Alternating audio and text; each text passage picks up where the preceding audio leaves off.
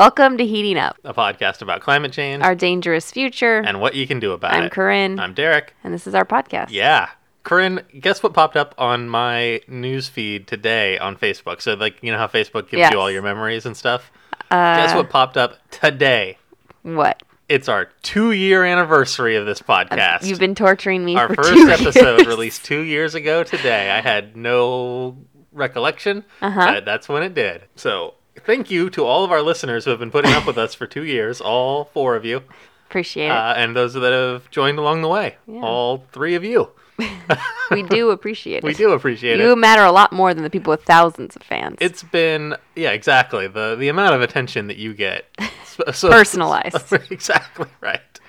Uh, but I mean, it's been a crazy two years when you think about it from the point of view of like climate disaster. Mm-hmm. I feel like uh, uh, such an apt time to do this podcast. Really, it's always been really. It always has been, but I mean, it really seems to have come to a head over the last two years. Uh, Mm-hmm. It's with been the heating up, huh? With the fires and the floods and the coronavirus and everything just in the last two years. I That's feel like true.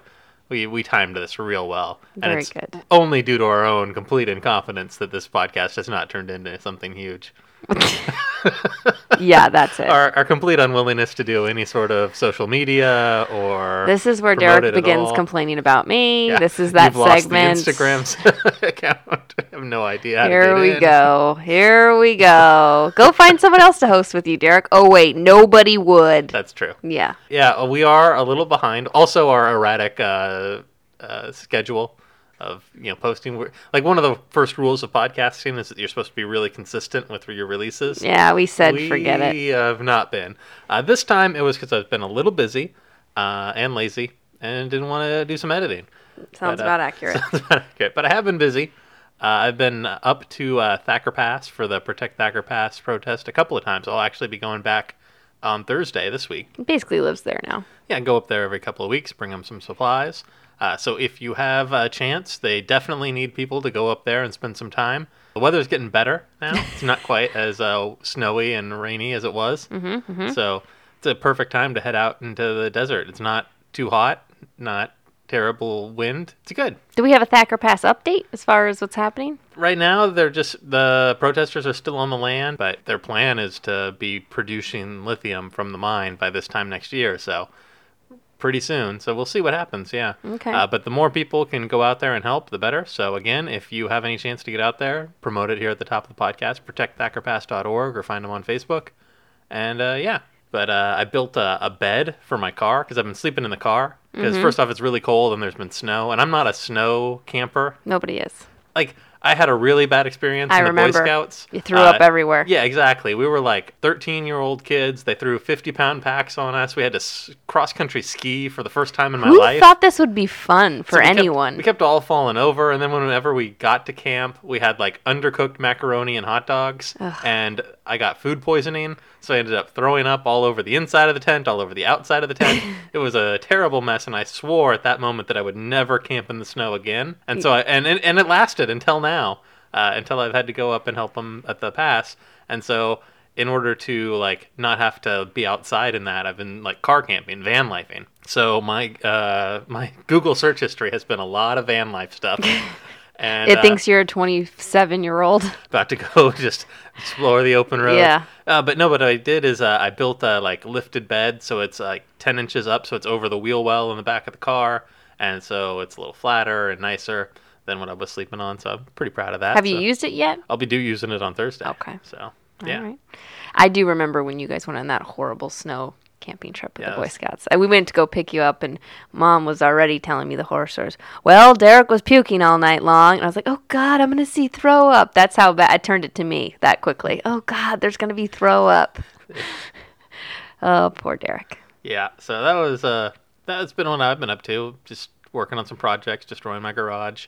Uh, it's spring here, or it's starting to be. It's like 70 degrees today. Beautiful. Um, it's beautiful. That means that uh, my uh, yeah, sorry. You're behind on gardening already. Yes, I'm already behind. Uh, I was procrastinating, and now it's uh, time to get stuff into the ground, and I didn't haven't done that yet. So Do you have seeds? I, I always have seeds. Always.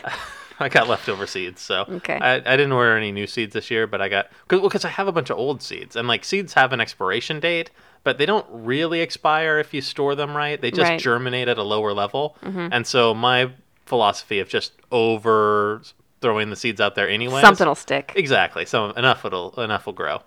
Um, but and, and this year I get to start out with my chicken proofing uh, fencing that I have. We'll so see. hopefully we'll get a little bit more. Every out of it. year we think we've chicken proofed it. Yeah. So far, chickens seven. Not quite. I've gotten. I've eaten zucchini out of that. Who wants zucchini? Nobody. It's the loser's uh, vegetable. That's true. What about you, Corinne? What have you been up to? Oh, here, turn it on to me. Nothing, nothing at all. I've been working, and uh, I started planning taking a little trip with a friend of mine to the redwoods in May, and uh, so as Which I redwoods? Bay Area redwoods or up north redwoods? Ugh, not the trash Bay Area redwoods. No, no, no. The Humboldt, Arcata, Eureka, the good ones. You know, the Avenue of the Giants and the. Gonna go see the giant Paul Bunyan statue. Yeah, I mean that's too cool. Of course, Of course. you can't not pass by that little number. Uh, but yeah, just gonna do a couple hikes, try and do some of that. So my first time really planning a trip. I usually just tag along to whatever Derek's planned and complain about what he's done. Uh, but I can't really because he just plans it all, so he gets to do what he wants. Yep. So All right. Well, uh, that's kind of our personal updates, I guess. I know everyone's super excited about that. exciting. You ready for the news? Yeah, We don't have a ton of news, Thank I God. guess. Uh, we do that have. does look short. It, yeah, it's pretty short. Well, there's another page. here. Okay. We're gonna jump right into the few stories that we have, and then we're gonna get into our prepping segment today.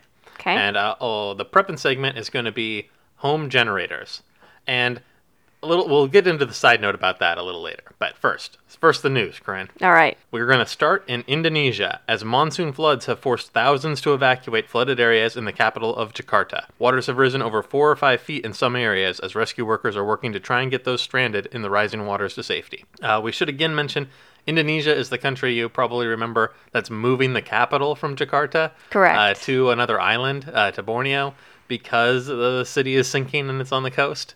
And so this is just another example of, you know, the monsoon flood comes in, plus the rising seas, and it's just overwhelming the in- infrastructure of the capital. Sure. And I think this week, like, well, just this month, really, February this month has really been kind of a month that proves just how incapable even like the first world infrastructure is for handling a lot of the climate change problems. So here in California, we had a bit of a storm early in the month, and it knocked power out in a lot of places. There was some pretty strong winds, but nothing like crazy. Yeah. Um, but it like took out huge sections of the coastal 101 or coastal 1 freeway. Mm-hmm.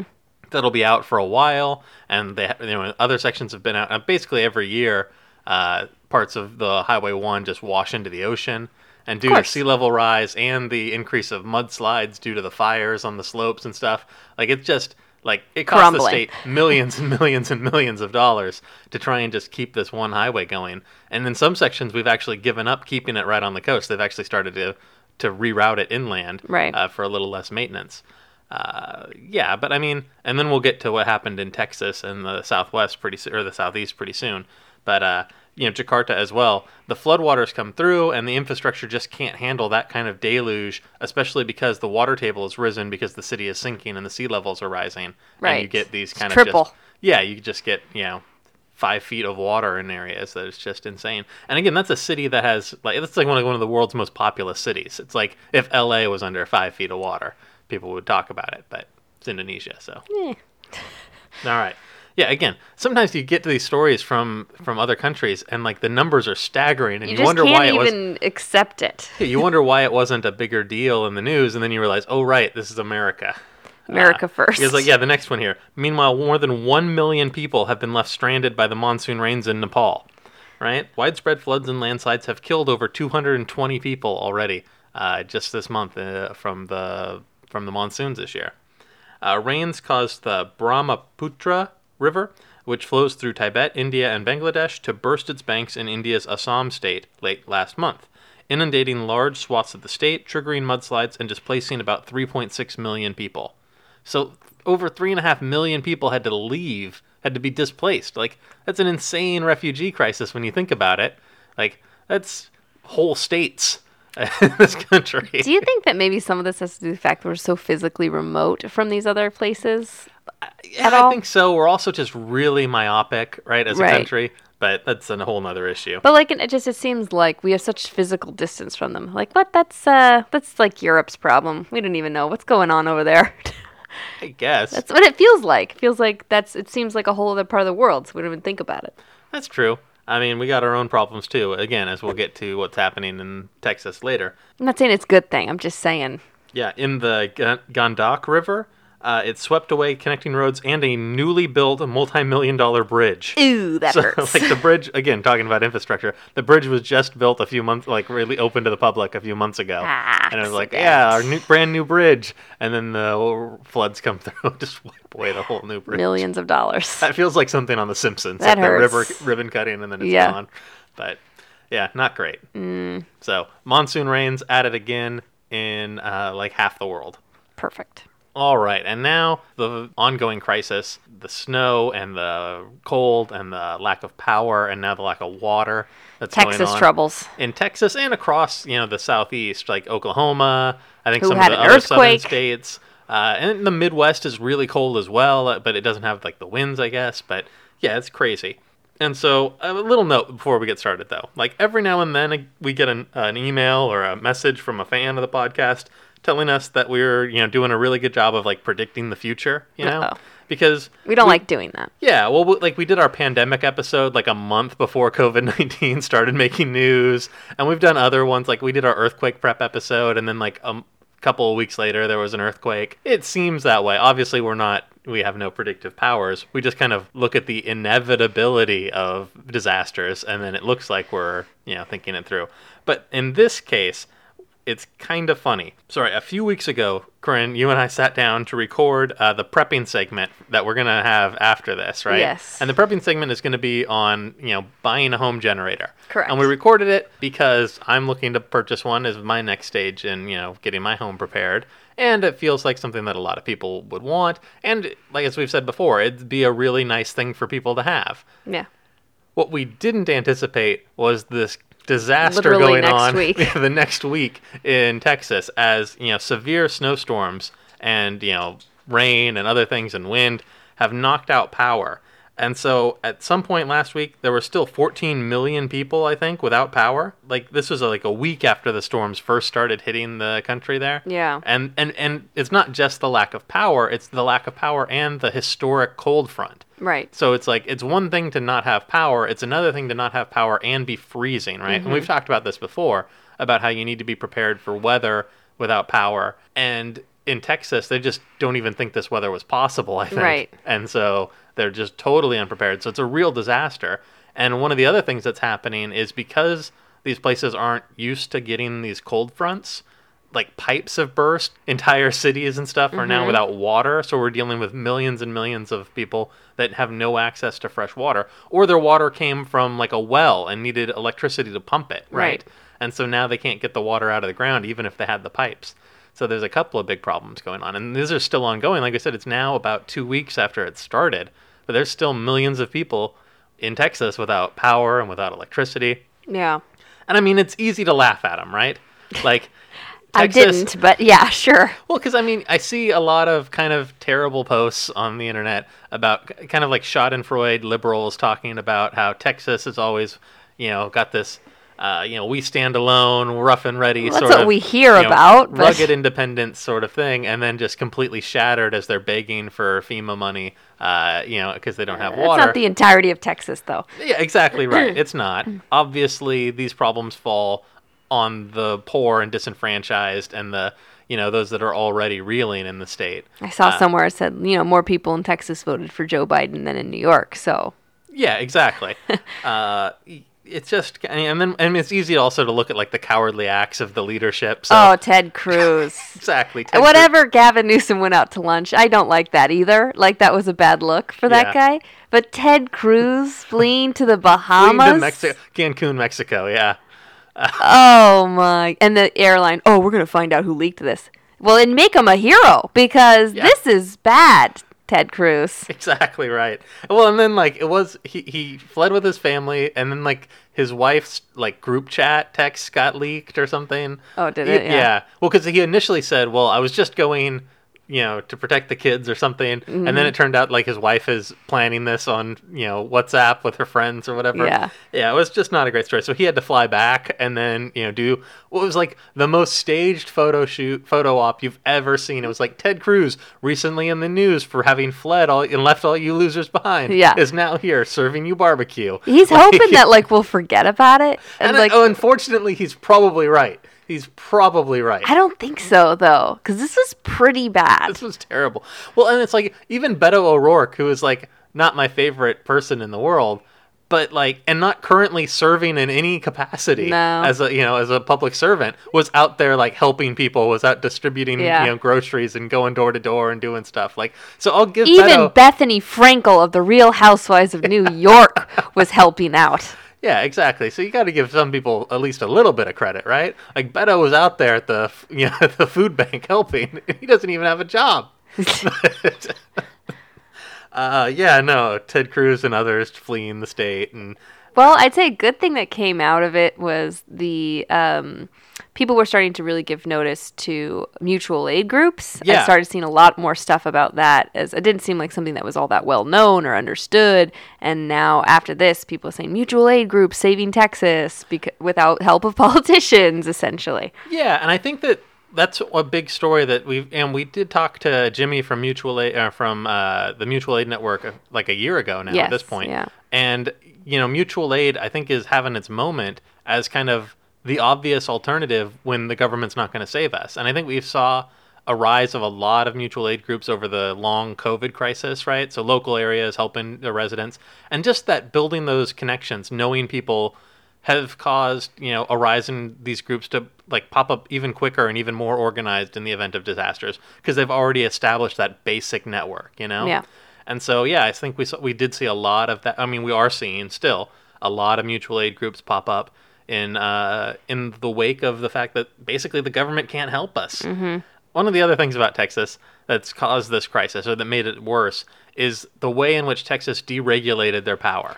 Right. And then there was all these news stories coming out that it was solar's fault. That was really funny. I saw some of our uh, conservative East Coast family post it, and I was Yeah. like, ooh, you dodo. Exactly. but well, because it was like the Texas grid isn't connected to the rest of the grid in the West because they basically made a ton of money deregulating uh, the power network, right?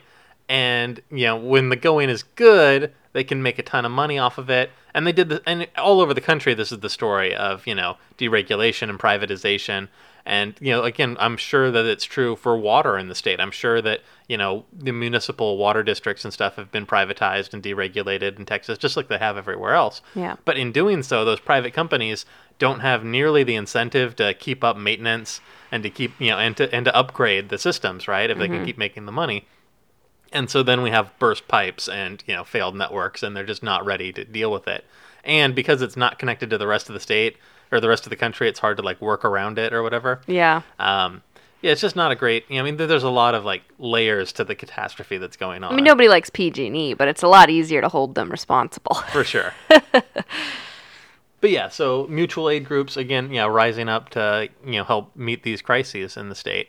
And one of the things that we're also seeing in Texas and across this area with the prolonged blackouts is just there's no more generators to get, right? Like every Home Depot, like well after every major disaster, every, you know, Home Depot and, you know, Lowe's runs out immediately Right. of the Bad generators. time for you to try to start buying a generator now, Exactly. huh, you should you should have prepped it beforehand. Is I think the you know again shoulda coulda woulda. So unfortunately, uh, for those that are in the crisis right now, this won't help. What we're about to talk about won't help them much because they but won't have what you it. should have done was. But if you're here in California, or if you know in the aftermath, or if you're lucky enough not to be dealing in the crisis right now, this is a perfect example of the type of situation in which having a backup generator could be very, very useful. Uh, just in order to stay safe, stay warm, um, stay hydrated. You know these things that are really important, right? Yeah.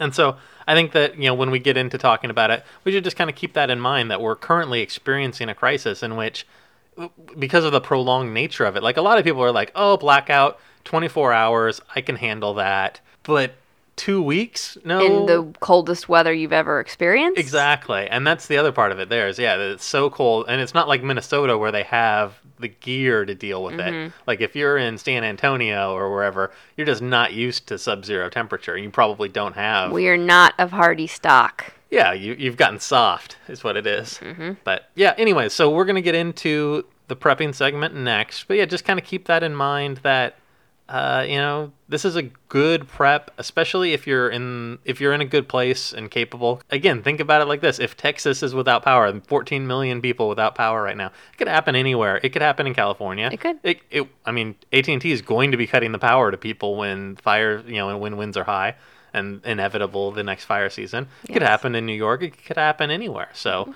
It's a good thing to keep in mind, I think. All right, Corinne. Now we get into the good stuff. Generators. Generators, yeah. So it was on my list for like uh, New Year's uh, preps for this year. Is Okay. looking into the idea of getting a backup generator for the house of some kind, right? Mm-hmm. And so started to do some research in that, and I realized that this is kind of a next level prep for a lot of people, uh, because it's a really useful thing to have, right? But it is a slightly costly item compared to most of the preps we've talked about already. Yeah, it seems to me like I oh I'll never own a generator. Yeah. That's what it seems to me. So a lot of our day-to-day life is really dependent on electricity, right? Yes, So when the power goes out and stays out for long periods of time, you know, a couple of days, a week, a month, it can be really disruptive to the way we run our lives. Uh, so having a backup source of power can be incredibly helpful and even life-saving in some cases, right? Uh, so it's worth thinking about you know, getting a generator if you might need it, right? Or if and if it would be convenient, or if like you're in a situation where the power goes out fairly often, or you, you worry about it, right? Yeah. And as we get more and more into a dangerous future where we're going to be facing storms that could knock out the power, like we lost power at the beginning of the month during that big storm. Uh, it went out two or three times over the course of the two days. I know a friend of ours uh, who lives in a suburb here in Sacramento, they didn't have power for like 48 hours, 72 hours, something like that. Yeah. This is going to be way more common as time goes on. Yeah, so there are a lot of different types of generators. So we're going to kind of go over what your options are and then kind of, you know, try and figure out what's right for most people, right? Okay. So, at the very lowest end of the spectrum are the kind of portable power stations you see. Uh, these are essentially just really large batteries. Yeah. So most of these are a little smaller than a car battery, or about the size of a car battery, but uh, they are often charged by like solar panels sometimes, or you can plug them in to charge them, and then they just hold the charge because they're a battery, right? These can generally power a small appliance like a little lamp, or your electronic devices like charge up your phones or your TV, or you know something for a small amount of time. so this might be a good starter generator. Yeah, what's nice about these is they're generally pretty cheap, so they're generally under five hundred dollars. And if all you want to do is make sure that you have your phone, you know, capable, And something to cook food with. yeah, even then, it do, but they don't hold a ton of charge, right? And they can't generate power on their own. They're not really Right. generators; they store it, right? Mm-hmm. But if you have a solar panel in this system, right, you can generally get enough power to keep your phone or your laptop charged, right? Okay. And if that's all you're looking for, that's a pretty good, you know, solution, right? And again, and coming in at under five hundred dollars, it's generally something that you could save up for a little bit and get. Yeah. Right? These usually are not capable of running anything larger than, like I said, a small appliance. So, like, you couldn't run your refrigerator on it, mm-hmm. or if you had like a sump pump. So, if you were in the middle of a fl- your basement was flooding and you were trying and the power was out and you needed to get water out of your basement, this would not do that job. Does that make Right. sense? So, oftentimes you're going to need a little more than these. And there's like so many of these, it's not even really worth getting into, like which ones are good. I'm sure that there's a million buying guides. I know Consumer Reports has got one, but basically it's just a large battery. Yeah. When we talk about actual generators, like things that can create their own power, you are looking at really two types of systems. If you're going to step up from your basic, you know, battery, right? Which and those batteries are great, especially if you go camping a lot Yeah. or things like that. But you often want something that's a little bit more beefier, a little bit more power, right? Mm-hmm. Something that could power an actual home or your major appliances or what have you. We've got two different kinds of systems. The first system is called a standby system. These are large, permanent fixtures, right? So these systems are very costly. They usually cost between like four grand and ten grand. Ooh, my right? So these are permanent backup systems. These look like uh, they almost look like a, an air conditioning unit, Okay. and they literally sit on the ground outside of your home, right? And they have generally a standby power source, so usually like a propane tank buried underground or like a liquid natural gas tank, and these will automatically turn on When the power goes when out. the power goes out. Reminds Right. me like the sort of thing hospitals would have. Exactly right. So yeah, definitely this is exactly they'll have a even bigger Obviously, system than this. yes, yeah. But like your home system, so yeah, the power will go out and then five seconds later it kicks on Mm-hmm. the backup power, right? So this is a really good system in case of emergencies. These things are really really good at generating power right? So they can power pretty much your whole home right or all the needs. So you can have this thing hooked up. You can run your ac unit through this thing. You can run uh, you know your garage doors and your oven and you know basically depending on the size you want and the, how much money you want to spend you can almost feel like you didn't lose power at all with one Yeah. of these systems right? So yeah if you have like a well pump right? So if like if you're on like a well system and the only way to get water into your house is to pump it up from the well you often might want something like this so that when you lose power you don't lose water too right Yeah. so systems like this are really good it can also run that electrified fence to stop the zombies and you know whatever else right Sure. yeah a standby system will outperform the portable systems we're going to talk about next pretty much every time But they're crazy expensive. yeah, but they're more expensive. Uh, if you so if you live someplace that you get prolonged outages often, right? This might not be a bad thing. Could be a good investment. Especially nowadays with like like cutting off power to homes for you know during the summer when there's fire season. So Mm-hmm. Yeah. as fire season now stretches nine months out of the year here in California, if you live someplace where AT and T is just going to shut your power off for weeks at a time, this might be something you could look at yeah. right? Also, if you have like a, a medical need, you mentioned hospitals, right? But if you like have home dialysis, or if you Mm-hmm. Yeah. live someplace where you have to run a medical machine in your home, and you absolutely positively must have power, right? This might be a worthy investment, right? You could also run this to keep your family's cryogenically frozen bodies, you know, until you know the until science develops a cure, Right. That sort of thing. So these are good systems to have, but for most people, they're a little impractical, Yeah. right? They're a little too much money for most people to be like, yeah, that's what I want. Right. So, kind of that sweet spot between the home standby system and a basic large battery is what we call an actual portable generator, Okay. right?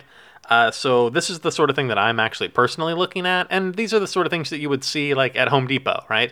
See, these are commercial appliances. You can, like I said, buy them at your local hardware store usually, and the cost for uh, a portable generator, depending on you know size, usually range from a couple hundred bucks. So like a really nice, you know, cheaper one is like five hundred dollars to about fifteen hundred dollars. So about a thousand five hundred dollars at the Okay. upper end. So that's obviously more expensive than a battery, mm-hmm. but doable if you're looking to upgrade your stuff, right? You could save up, you Yeah. know, six hundred, seven hundred dollars and get yourself a pretty decent generator Yes.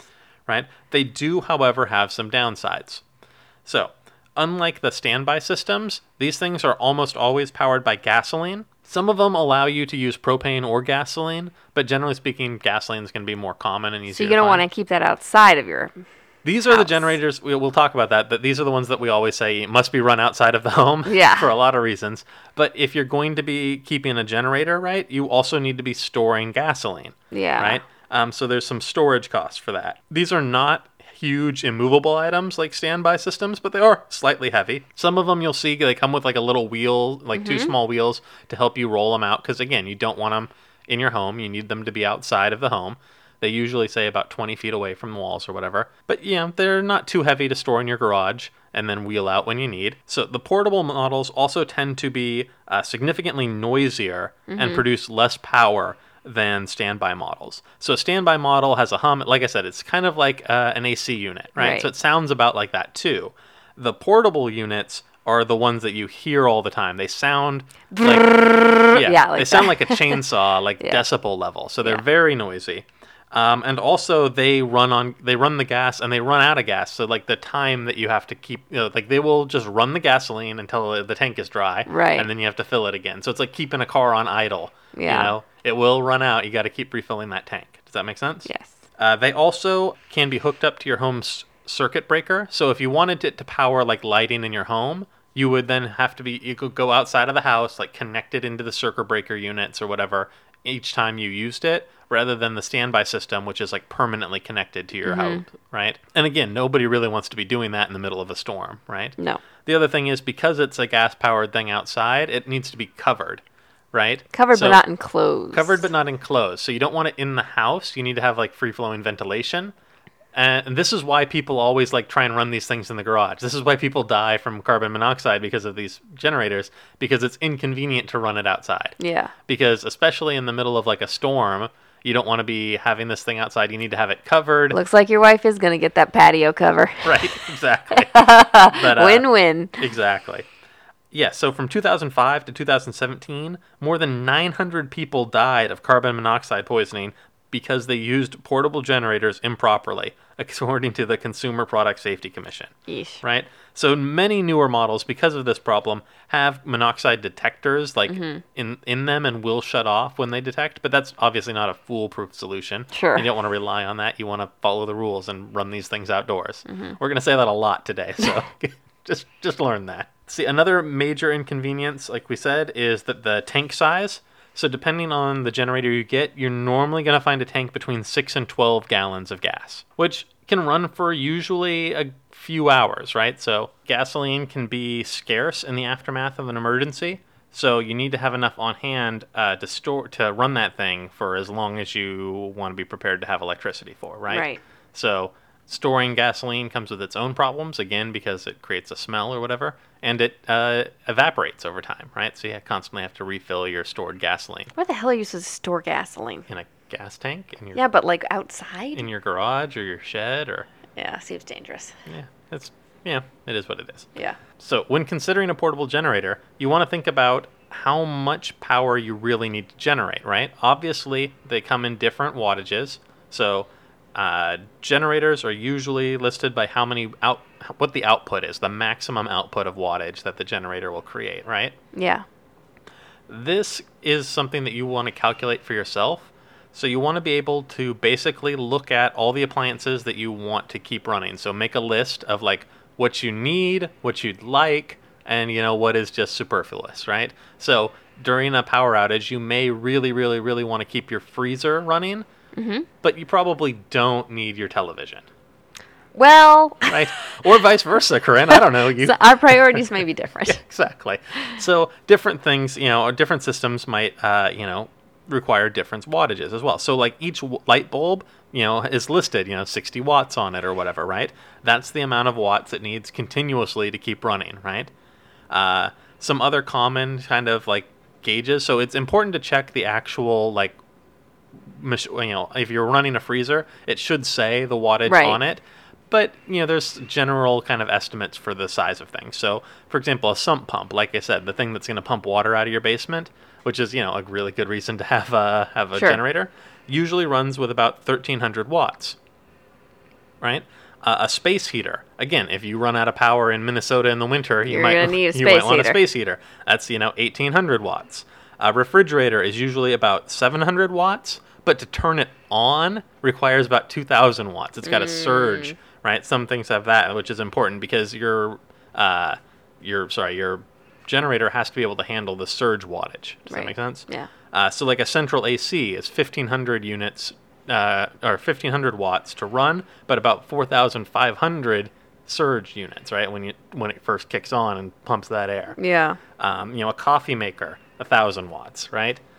Uh, your oven is about 60 watts to start, or sorry, 60 watts to keep running, but 7,000 watts to start, Whoa. right? So think about like the energy needed to get it hot and then to keep it hot, right? Keeping Right. it hot easier than getting it hot. Sure.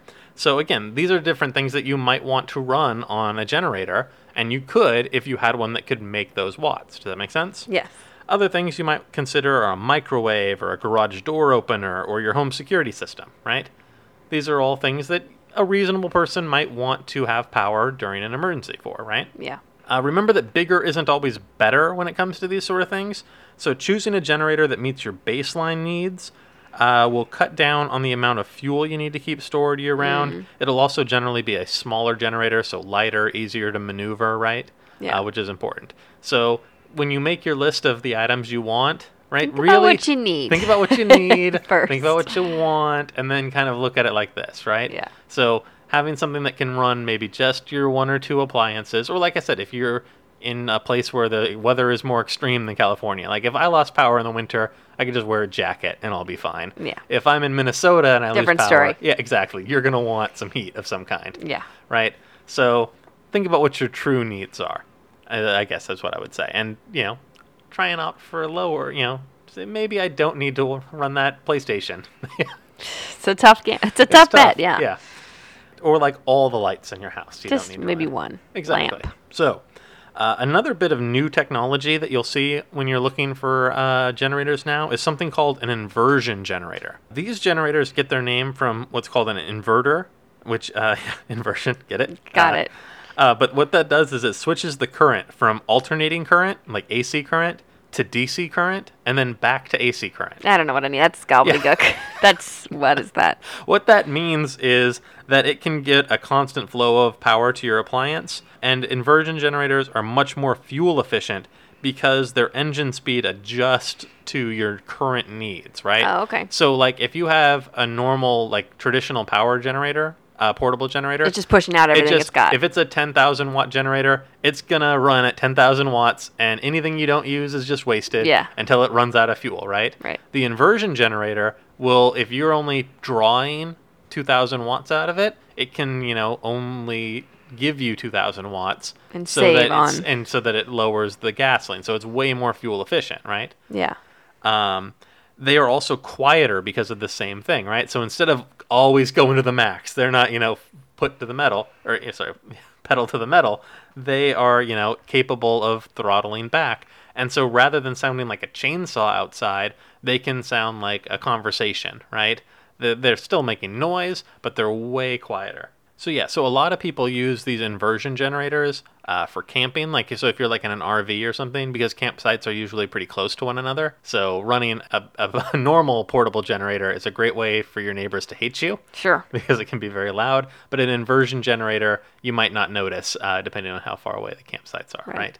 Inversion generators are also usually smaller than uh, a typical portable generator, which makes them easier to maneuver, right? So you can store them a little easier. You can get them to a you know outside or wherever you need them to be. It makes them much easier to transport. So if you were you're looking for something for like car camping, uh, that's another reason why these get used a lot for like hashtag van life people or like with your RV. I was just ha- daydreaming about wanting to be a van life person. Oh, I, that's one of my. I don't really. I would want it like maybe for a third of the year. So many people are doing it with the the pandemic I though. know. Like, anyways, I can't do it. I'm surprised Brent didn't get into that. I know he got into ultralight camping. He's thinking about buying land and building himself a tiny home. Oh yeah, but He's thinking about it.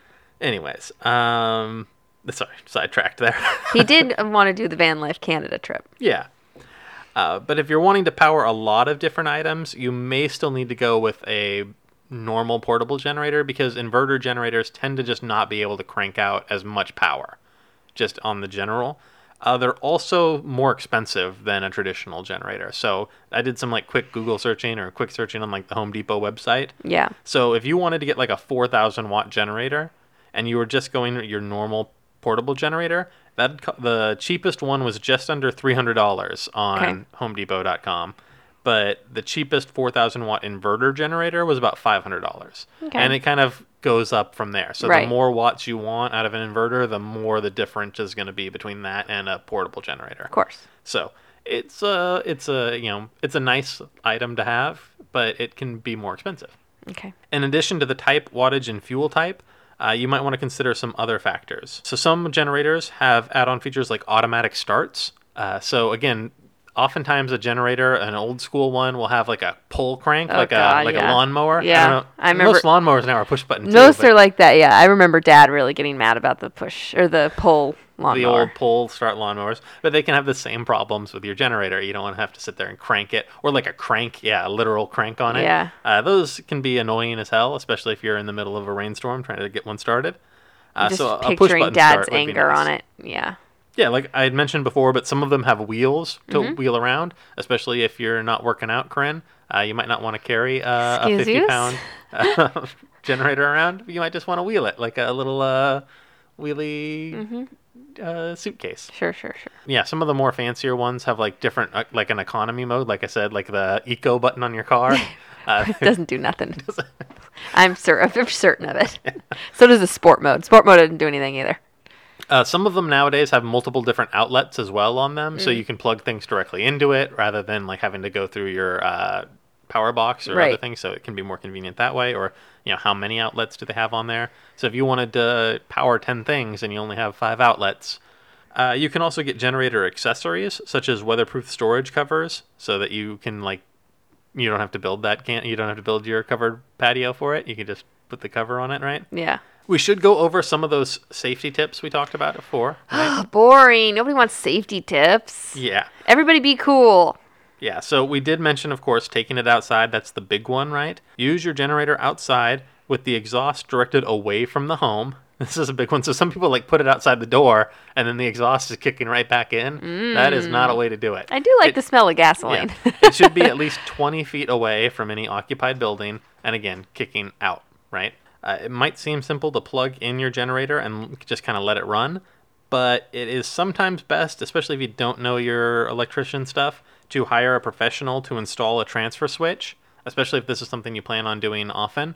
Uh, so that you can prevent your generator from putting backfill or backfeed onto the power lines oh. uh, which can harm, you know, uh, your neighbors or utility workers if they have to go up there and fix it or whatever. Okay. Because if the power's out in the area They're and an electrician goes it. up there and your generator is putting power into the line or whatever, Interesting. so you might want to pay attention. So again, have a professional install the transition, you know, switch for you. Keeping it dry, we mentioned this is for you before. You do have to protect it from the weather, right? So it needs to be like up off the mud and also, you know, covered. But it mm-hmm. also has to be open for air to ventilate, right? They do make, you know, weatherproof containers for them, but think through where you're going to have it in your house or where mm-hmm. you're going to have it in your yard. Also, think about your neighbors. So if you live in like a suburban yard and it has to be 20 feet from your house, Probably not two feet from the other person's house. Exactly. You might not want it right next to your neighbor's house. Maybe you do. Maybe, you hate them. Uh, but it's probably a bad idea. Another thing you might be concerned about is the noise level. So where you're going to put it so that it makes the least amount of noise, not just to prevent your neighbors from hating you, but also in the event that your entire neighborhood is out of power for multiple days, it's going to be really easy to tell which house is running Yeah. a portable generator. Yeah. And you might not want to draw that much attention to yourself. Uh, and you also need to give it a break. So sometimes even generators need to take a little bit of break. Avoid overloading your generator by flowing, following the manufacturer directions for load capacity, right? So don't plug too many things into it.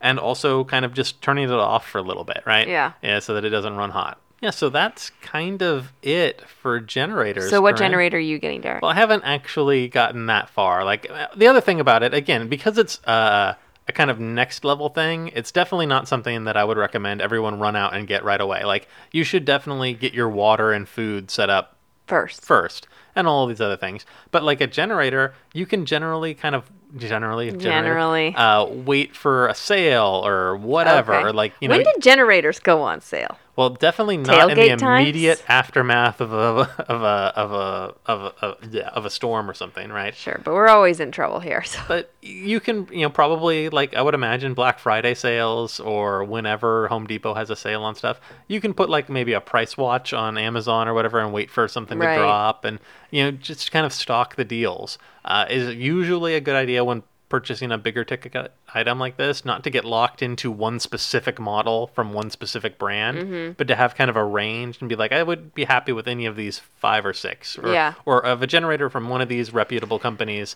this size. So are you getting a second tier inverter one, or what are you doing? I think I'll probably end up getting an inversion one. Um, just yeah, because of the utility. Because I was thinking we might want to take it camping more often than just having it for home, just so we Mm. get some use. Um, and like I said, they're not that much more expensive, especially since we won't need a ton on it. Uh, you know, we won't be trying to power our AC unit or whatever Yeah. on it. So generally, they'd be enough to meet our needs. But uh, yeah, I think I'm going to just kind of stock the prices and wait for one this year, I like it. uh, as as I continue to save up a little bit for it. So Sure. yeah, that's kind of my plan, and hopefully that helps anybody else out there that's thinking of something like this as a, a pretty decent prep for anyone that kind of owns a home or you know rents a condo that they live in or something like that where they just want to have some power. Yeah. Like I said, there are those batteries, but if you want something that's just a little bit, you know, bigger and better than that, you're gonna have to step it up to the portable generator. So yeah, I think that's kind of our prep for this week. So hopefully that was useful. Like I said, Maybe some Sacramentans are thinking about the generators after that storm. Yeah, well, after that storm, and I think every year the power. I mean, I can't remember a year the power didn't go out at least once. Usually it's not a big deal, but as things get more and more chaotic, you know, power's going to go out for a longer. Usually it happens while I'm at work. I'm Yeah. pretty lucky. So yeah, I don't know. Hopefully that's helpful. And yeah, like I said, there's just a lot of reasons to think about it, especially if you've already kind of got those first level preps ready and you're just Yeah. kind of, you know, getting into a more chaotic world, it kind of gives you more options. I think is just kind of the idea of having one is, yeah. So Okay. generators. Hopefully that helps. Uh, we'll be back in a week or two with something new. Maybe maybe we'll have some interviews. Maybe? Derek will delete this one. maybe this will never make it to the light of day.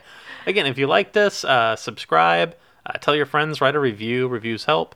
And yeah, thanks so much. Talk to you later.